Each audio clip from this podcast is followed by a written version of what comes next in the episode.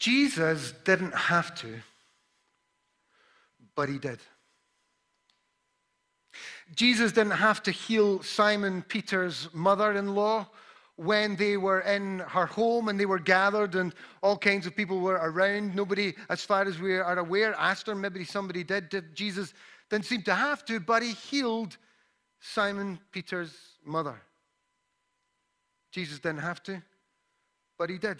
Matthew 8. Jesus didn't have to stop for Zacchaeus, who was up a tree. Jesus didn't have to go to his house. In Luke chapter 19, he could have walked right by and, and kept along with the crowd. Jesus could have done. He didn't have to stop, but he did. Jesus didn't have to approach a Samaritan woman when she was there at the heat of the day, the height of the day when it was so warm, because because of the type of woman she was, or she felt she was. She went when no one else is there, and on her own, gathering water for her, for, for her family, perhaps.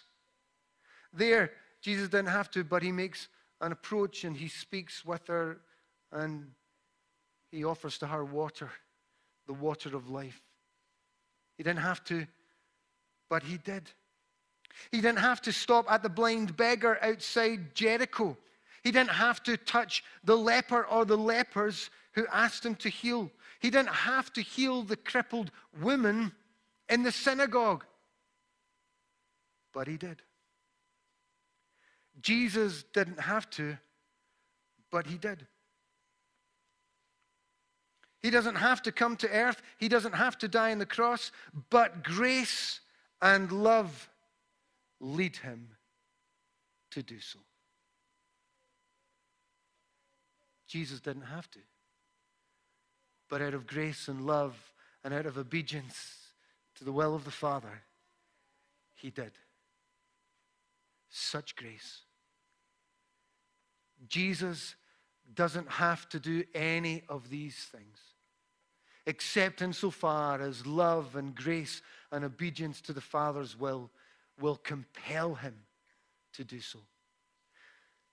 Grace doesn't have to. Love doesn't have to, but they do. And Jesus does.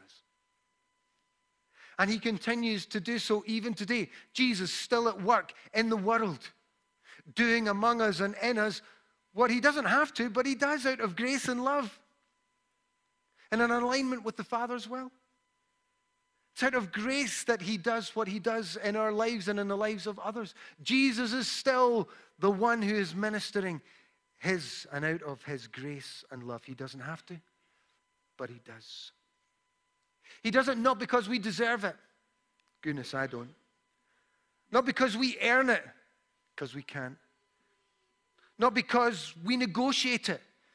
We'll just strike a deal with God. But because it is the very nature of God.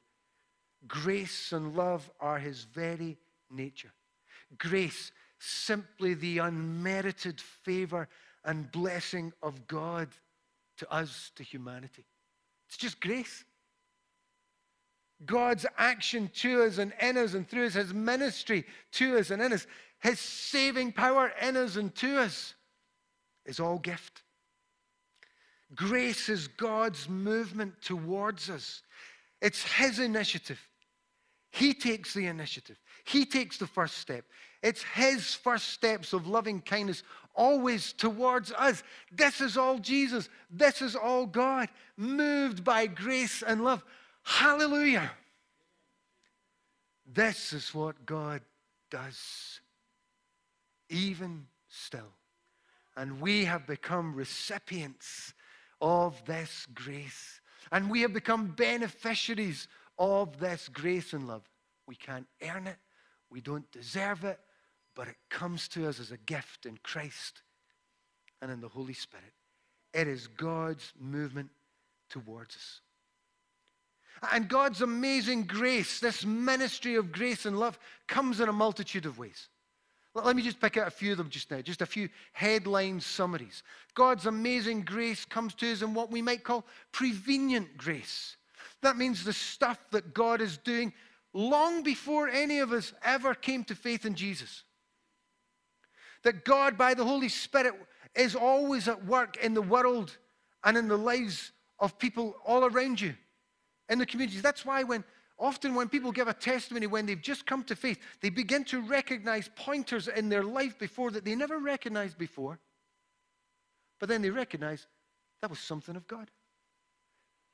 Prevenient grace, the life of grace before we come to faith in Jesus. I can see it all over my pre Jesus life. The grace of God. Then, of course, there is saving grace. One of my favorite verses from when I, I came to faith in Jesus. While we were still sinners, Romans 5 8, Christ died for us. This is how he demonstrates his love for us, Paul writes. While we were still sinners, Christ died for us. This saving grace that somehow the death of the Son of God, Jesus Christ, his death on a cross, clears the way for us to have life with God and in God and in Christ. God's grace saves us, saves us from the sin that so easily entangles us, from the guilt and the shame and the sorrow that sin creates in our lives, the destruction that unfolds because of it. But grace saves us. I, I, can't earn it. I, I've come across all kinds of people who want to earn this salvation. It is grace, it's to be received. And then somehow, in receiving it, life begins to change as God's sanctifying grace begins to work in us. Sanctifying, making us become more like Christ, bringing something of the holiness of God, the transforming grace of God into our lives. I think it's Philip Yancey that says God welcomes us or loves us just the way we are, but doesn't intend to leave us that way. Thank God. I mean, honestly, if you had the 19 year old Ian, actually, even if you had the 49 year old Ian, but I'm slightly better, I hope this year than that. But if you had the 19 year old Ian, it would be a disaster. But God has been at work in my life with His sanctifying grace to make changes within me by His grace, His power, His strength that mean I live in different ways now than I did then. So God welcomes us just the way we are. So if you're wondering, does God welcome you? Absolutely, just the way you are. But His grace will begin to work in you. Holy Spirit will begin to work His that grace within you, leading you to a place where you become more and more like Christ. There are times when the Spirit of God will flood our hearts where we will be filled with the Spirit and we'll know that something new is changing. And then there's sustaining grace. Uh, that, that grace that brings us um, strength and power and comfort and peace, the presence of God to persevere in our day to day living. When, when we feel as if we're end ourselves and we're just calling out to God, God, I need your grace. Your word says your grace is sufficient and your strength is made perfect in my weakness. Well, I'm weak. Lord, I need your grace. And somehow, by the Spirit of God, grace is breathed again into our lives and we're sustained for whatever it is in the journey of life we face. It is all grace. Grace doesn't have to, love doesn't have to, but they do. They do in us what we cannot do for ourselves. The nature of grace and mercy is we we don't get what we deserve from God. But instead, He loves without condition. Unconditional love and favor of God. Amazing grace. And our response, because it's a gift, is to receive it and then to enter it and then to live into its fullness.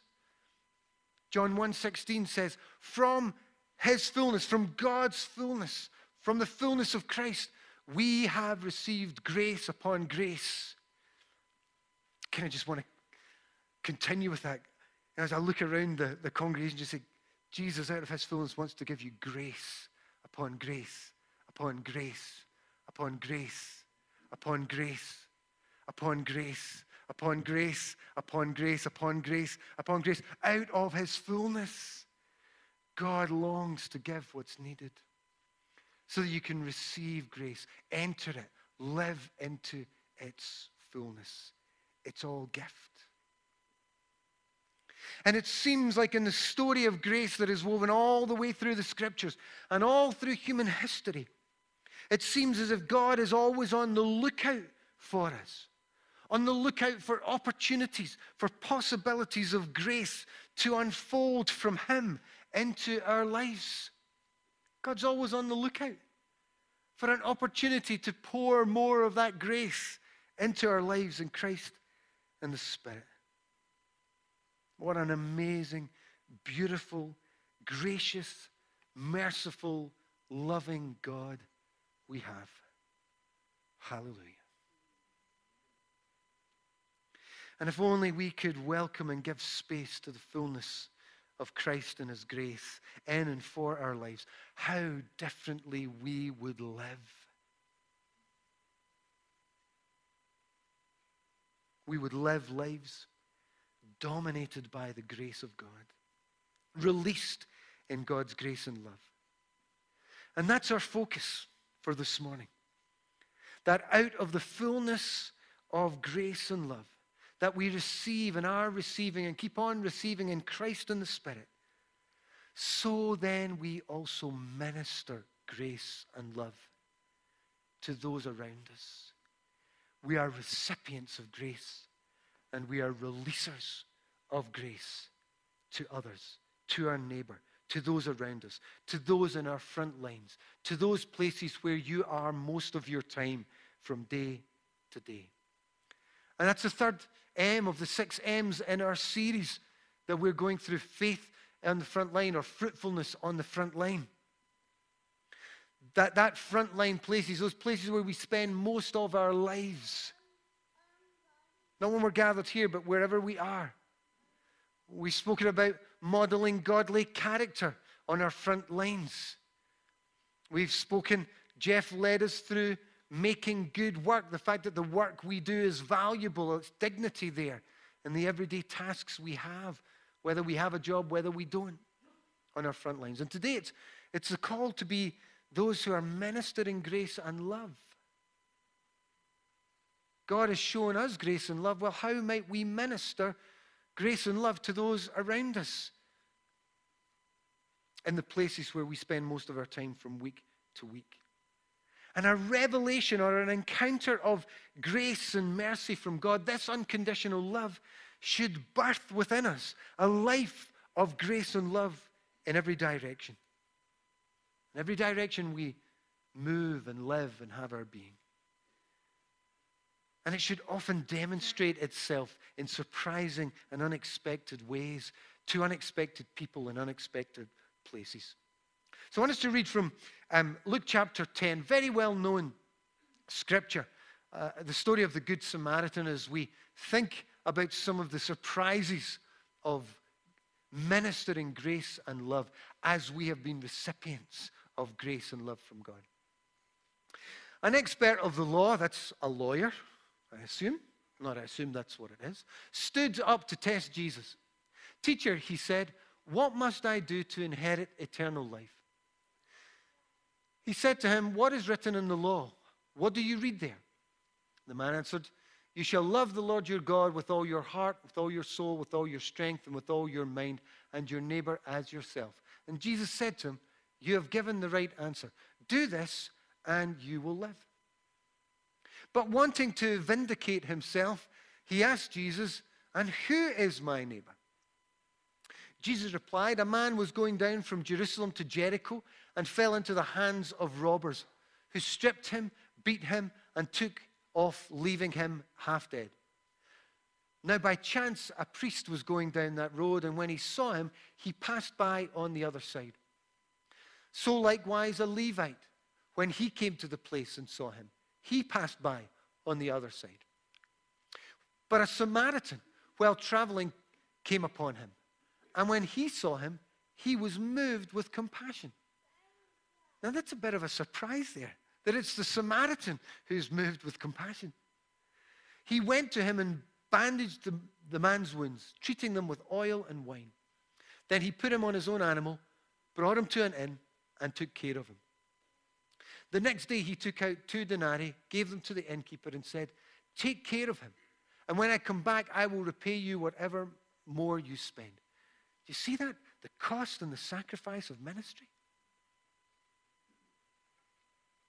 Which of these three, Jesus says, do you think was a neighbor to the man who fell into the hands of the robbers? The lawyer said, The one who showed him mercy. Couldn't even bring himself to say the Samaritan. Such was the animosity between the Jewish people and the Samaritans. The one who showed him mercy. Jesus said to him, Go and do likewise. That's a well known passage, and the assumption is because the, the pathway from Jerusalem to Jericho was well known for uh, the Jewish people. Uh, people traveling from all kinds of areas would often go to Jericho so that they could avoid Samaria and the Samaritans. And so, this passageway, this path between Jerusalem and Jericho, was often used by those who were going to and from Jerusalem. So, the assumption is it is one of the Jewish men who is on the road, who is attacked by these robbers. And as he travels and as he's attacked, he lies there waiting, hoping that somebody will pass by. Someone will be his neighbor. They'll stop and attend to him. And both the priest and the Levite, who are themselves religious Jewish leaders, they pass by. The very people that you would have assumed would be his neighbors, my goodness, they are of the same Jewish family. They're leaders in this religion. Their choice is to follow the rule of law rather than the rule of love. The rule of law instead of the rule of grace. They pass by because their religious purity laws say you shouldn't touch that person because they're unclean. And so they hold to the law and they neglect love and grace. And it costs them nothing. They just cross over on the other side. They, I guess, justify themselves with a reason not to minister grace and love. By doing so, they discount themselves as the man's neighbor. Even though he is one of their flock, so to speak. They deny grace and love. It's a Samaritan who turns out to be the neighbor, showing grace and love even across the hostility and the hatred of this established social and religious divide between Samaritans and the Jewish people. But he goes over and above beyond those. He doesn't become someone who is ruled by cultural laws or social laws, he becomes governed by the law of love and grace. It's out of his compassion that he ministers. Not because he has to, but because he does. He's compelled by compassion, by love and grace. The Samaritan breaks the rules the cultural rules to minister love and grace. While the priest and the Levite are law keepers, the Samaritan is a law, is not a law keeper, but with love and grace, he ministers love and grace. He breaks the rules. That's not what he was expected to do. It's not a religious rule he's having to fulfill. This is an unexpected and a surprising expression of love and grace. It comes from within, from the heart, and it sends a shock wave into a divided and fractured society. It sends a shock wave into the religious and the social culture. The Samaritan didn't have to, but he did. And so he ended up expressing the life of Christ more than the religious rulers. He didn't have to, but he did. Grace and love don't have to, but they do. Not because we have to, not because of a religious rule, but because when we encounter the love and the grace of God, it compels us to also minister love and grace to others, even if it is crossing social and cultural barriers that everybody else thinks are not appropriate. There was a guy in our church in Parkhead. He was a businessman, he had quite a sizable uh, business doing landscaping. And occasionally uh, I would in, uh, go to people's workplaces to see them and see how they were. And I went to meet him for coffee, and he took me uh, just a, a, trip around the office blocks and out towards some of the warehouses that were there. When we got to one of the warehouses, and this is a big operation, um, he took me up onto a, a kind of uh, up, up st- steel ladders and onto a, a balcony area. And all over this balcony area were bed frames and beds and, and cupboards and wardrobes and chests of drawers. And I'm thinking, all of these tractors are down here and grass cutting machines and all kinds of stuff. But why has he got beds and, and, and mattresses and stuff like that in this corner all covered over?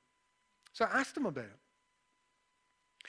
And he said, For years we've, we've been employing people from overseas and they come with nothing. And the thing about it is, is they, they have to find a place, and often the places they have have very little in them. And it would take a couple of months for them of pay to get to a place where they would be able to afford to get it. He said, So I, I decided that we as a company would set up a fund where we would buy some of those immediate essentials so that whatever they didn't have, uh, we could supply it for them. Now, this is at a time where the influx of people coming from overseas to work was not popular. There's often antagonism in those areas. But what did he do? He kicked the cultural and social law that was in place, the barriers that are often in place, and he said, No. Out of love and grace, I will minister to these employees of mine, and I'll make sure they're not stuck. And people knew he was a man of faith, and they knew he was a follower of Jesus. But in his actions, he ministered grace and love. He didn't have to. There's nothing in there and nothing in the rule book of an employer that says he ought to do that. But what does he do? At the cost of the company that he owned, at, at the cost of his own, perhaps, reputation in the face of some, he said, But I will make sure I minister grace and love to these folks who are on my front line who have nothing. Now, that's the law of grace and love, not the law of the law. He didn't have to, but he did.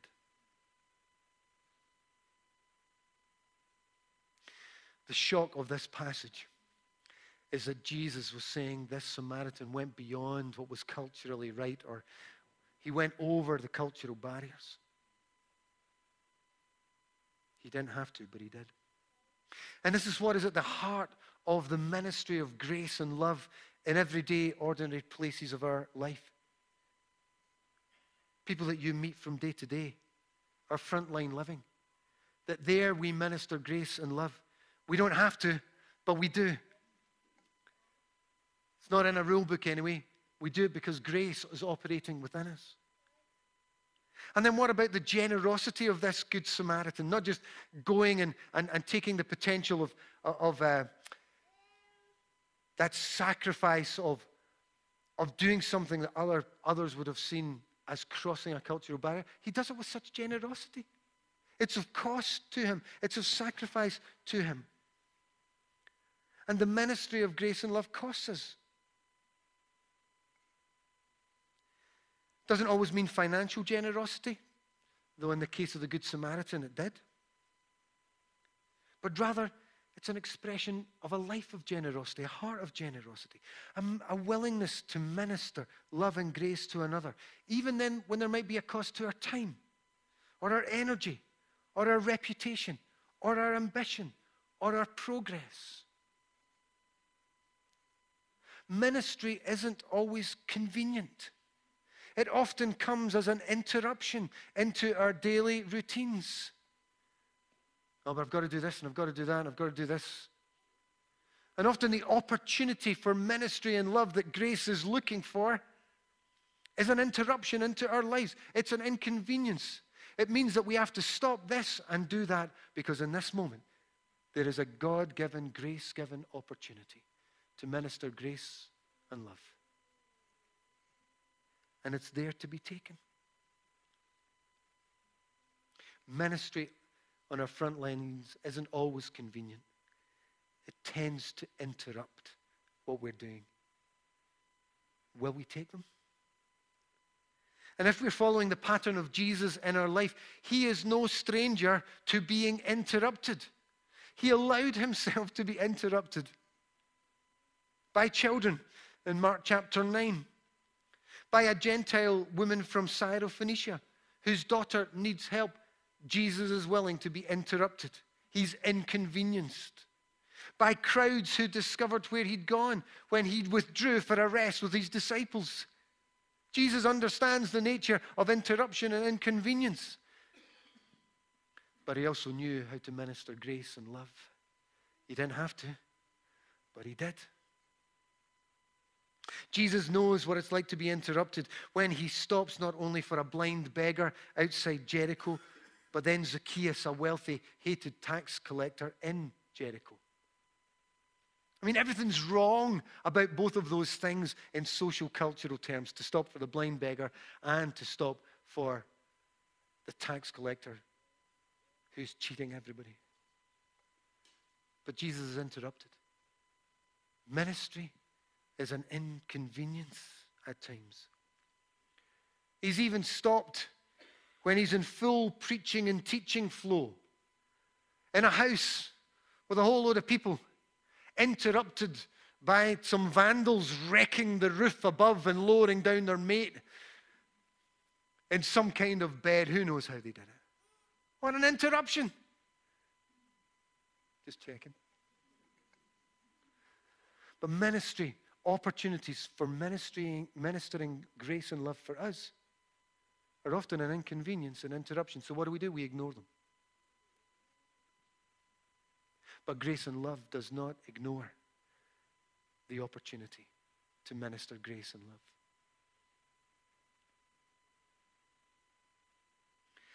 And the ministry, the meaning of ministry, the meaning of ministry is just serving others. Grace and love are more than have tos.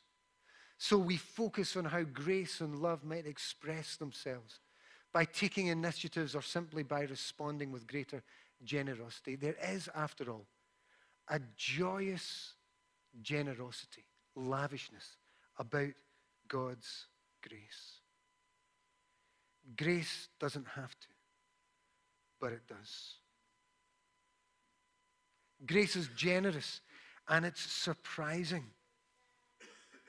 And ministering is really just serving others serving others. Wherever you are in your front line. Nothing more, nothing less. Sure, it will cause some inconvenience and interruption. But the ministry of grace and love is just looking how we can serve and bless and minister God's grace to others. Ministering grace and love is openness awareness, alertness, and then willingness to serve others on all of your front lines. Because that's what grace does. Chooses to step in and serve someone else. Not because we have to, but because that's what grace does. It's the power of noticing and then acting and responding with generous grace and love.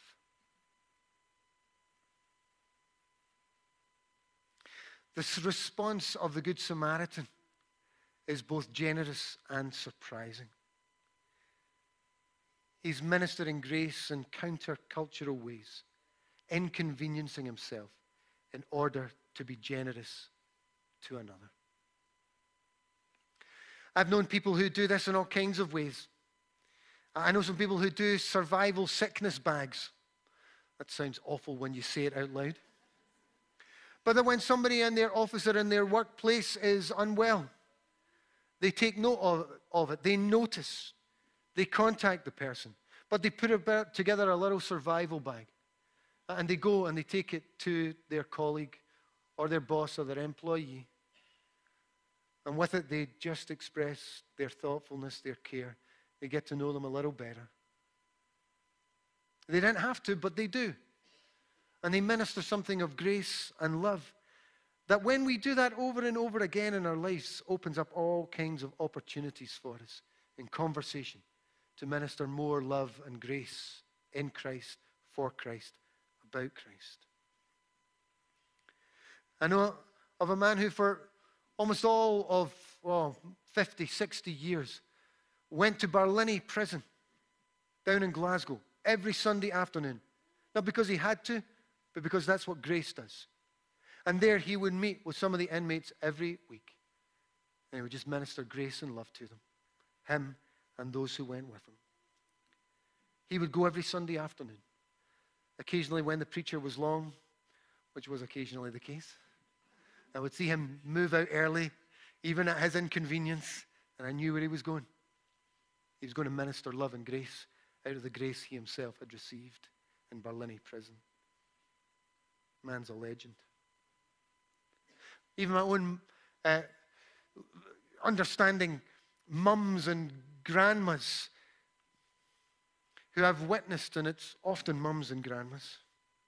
Want to challenge the dads and granddads as well, who regularly stayed longer after dropping their children at school, who would stand at the school gates and listen to the, the chat and someone who's been talking about how things are in life for them and you stay a little longer.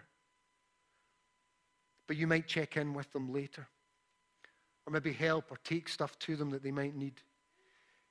E- even when you don't have the stuff yourself. I, I've known mums who have heard something at the gates of a school and who maybe are struggling themselves. Go and get something to take to the mother who was struggling at the gates. That's ministry of love and grace. But even when it costs.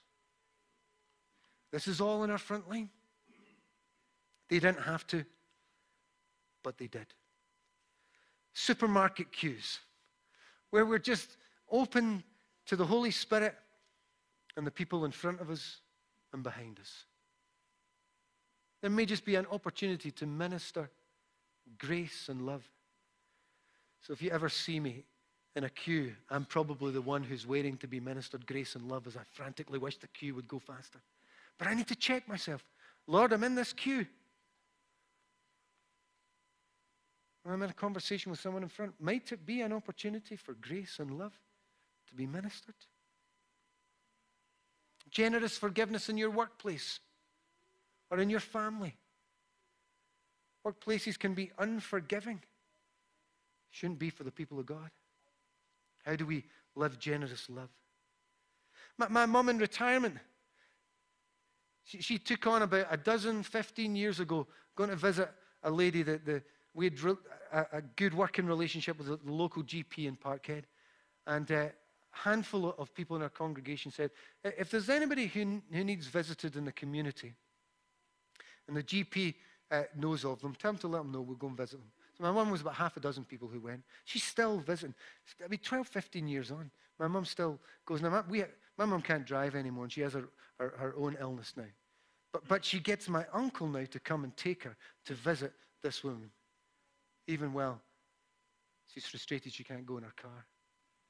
That's the ministry of love and grace that costs her and has cost her. A group of Christians in a football team who were intentional about talking with and caring for the other guys who they played with to such an extent that they would get to know them and get to know their situations, understood the challenges that we're facing, who then went on to lead an alpha group in a pub. And then out of that group, some of those boys in the team came to faith. Now, this is all frontline stuff. None of this is to do with us here gathered, coming together and organizing something. This is all ministry on your front line. Ministering truth and grace. All of these things are within our hands to do. Ministry is just serving others. The question that drives the passage of the Good Samaritan is understanding who's my neighbor that I'm called to love? It's being aware of who our neighbor is and then being intentionally focused on ministering to them in love and grace in all the places that you operate from one way to the next, where you spend most of your time noticing them, responding to them. Who is my neighbor? Well, they're all around you every day, in the queues, at the school gates, at school, at university and college, in your workplace, in the places where you volunteer, in your communities, in your neighborhoods. They're all neighbors. And it does cost, it interrupts, it can feel like an inconvenience. We don't have to, but grace does. We don't have to, but we do. So let's remind ourselves of those front lines. Who's my neighbor? Well, they're in your homes and in your family. They're in your workplace, your vocational life, where you volunteer.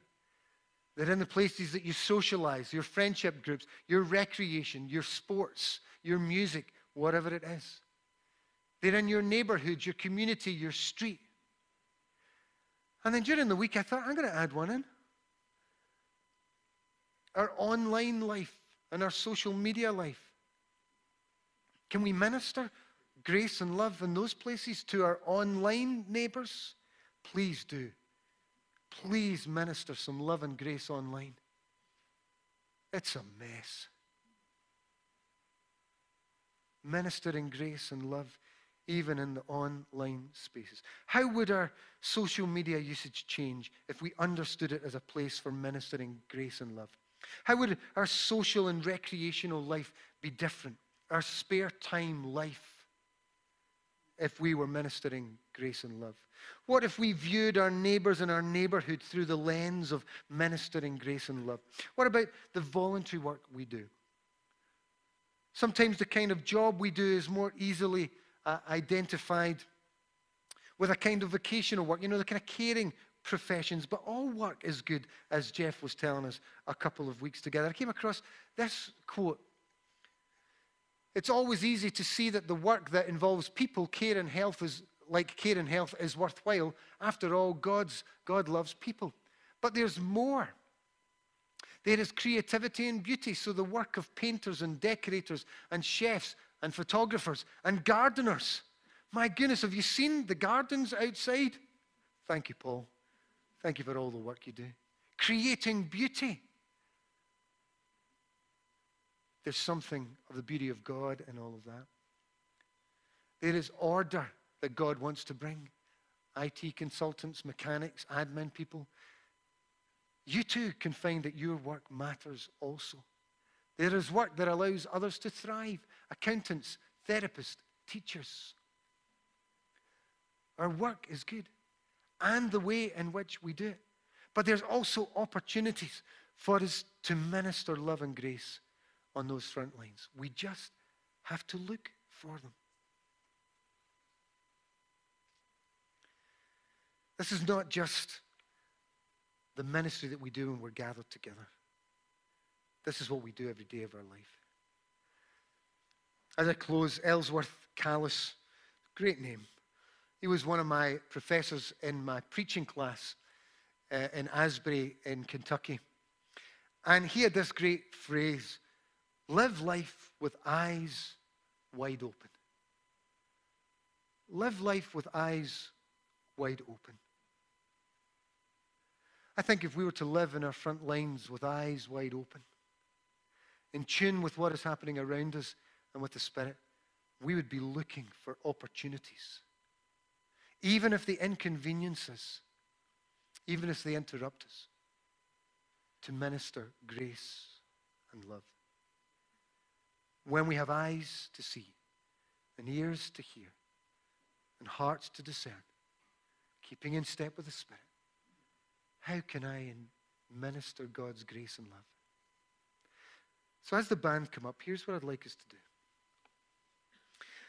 I want you to picture one of your frontline places. One of these places. Your family, your home, your work or vacation, your social life, your recreational life, your neighborhood, people that you know, the places where you spend your time.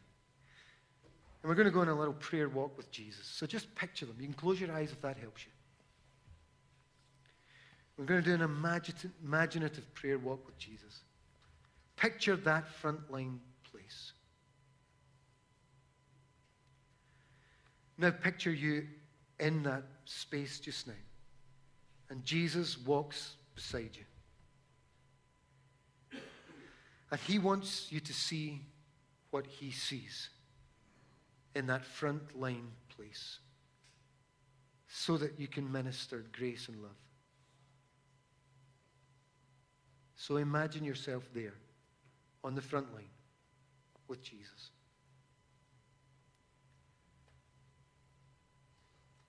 And as you walk, look around.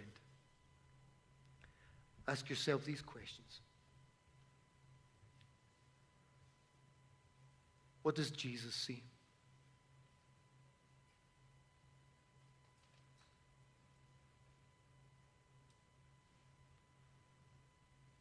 Look up and look around. What does Jesus notice? Who does he notice?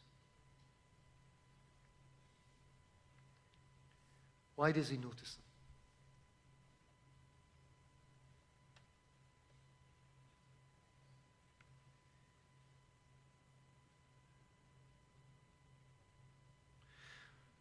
What might Jesus hear?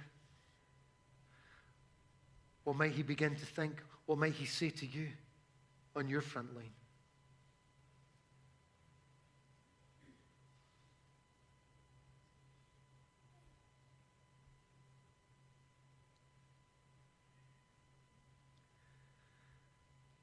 Perhaps Jesus begins to walk towards someone. What is he doing? What do you see Jesus doing in that front line? How would he minister grace and love? Who does he stop and talk to?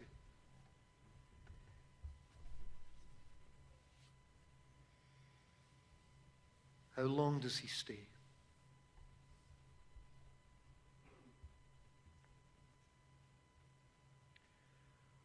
What's he inviting you to do with him in this front line?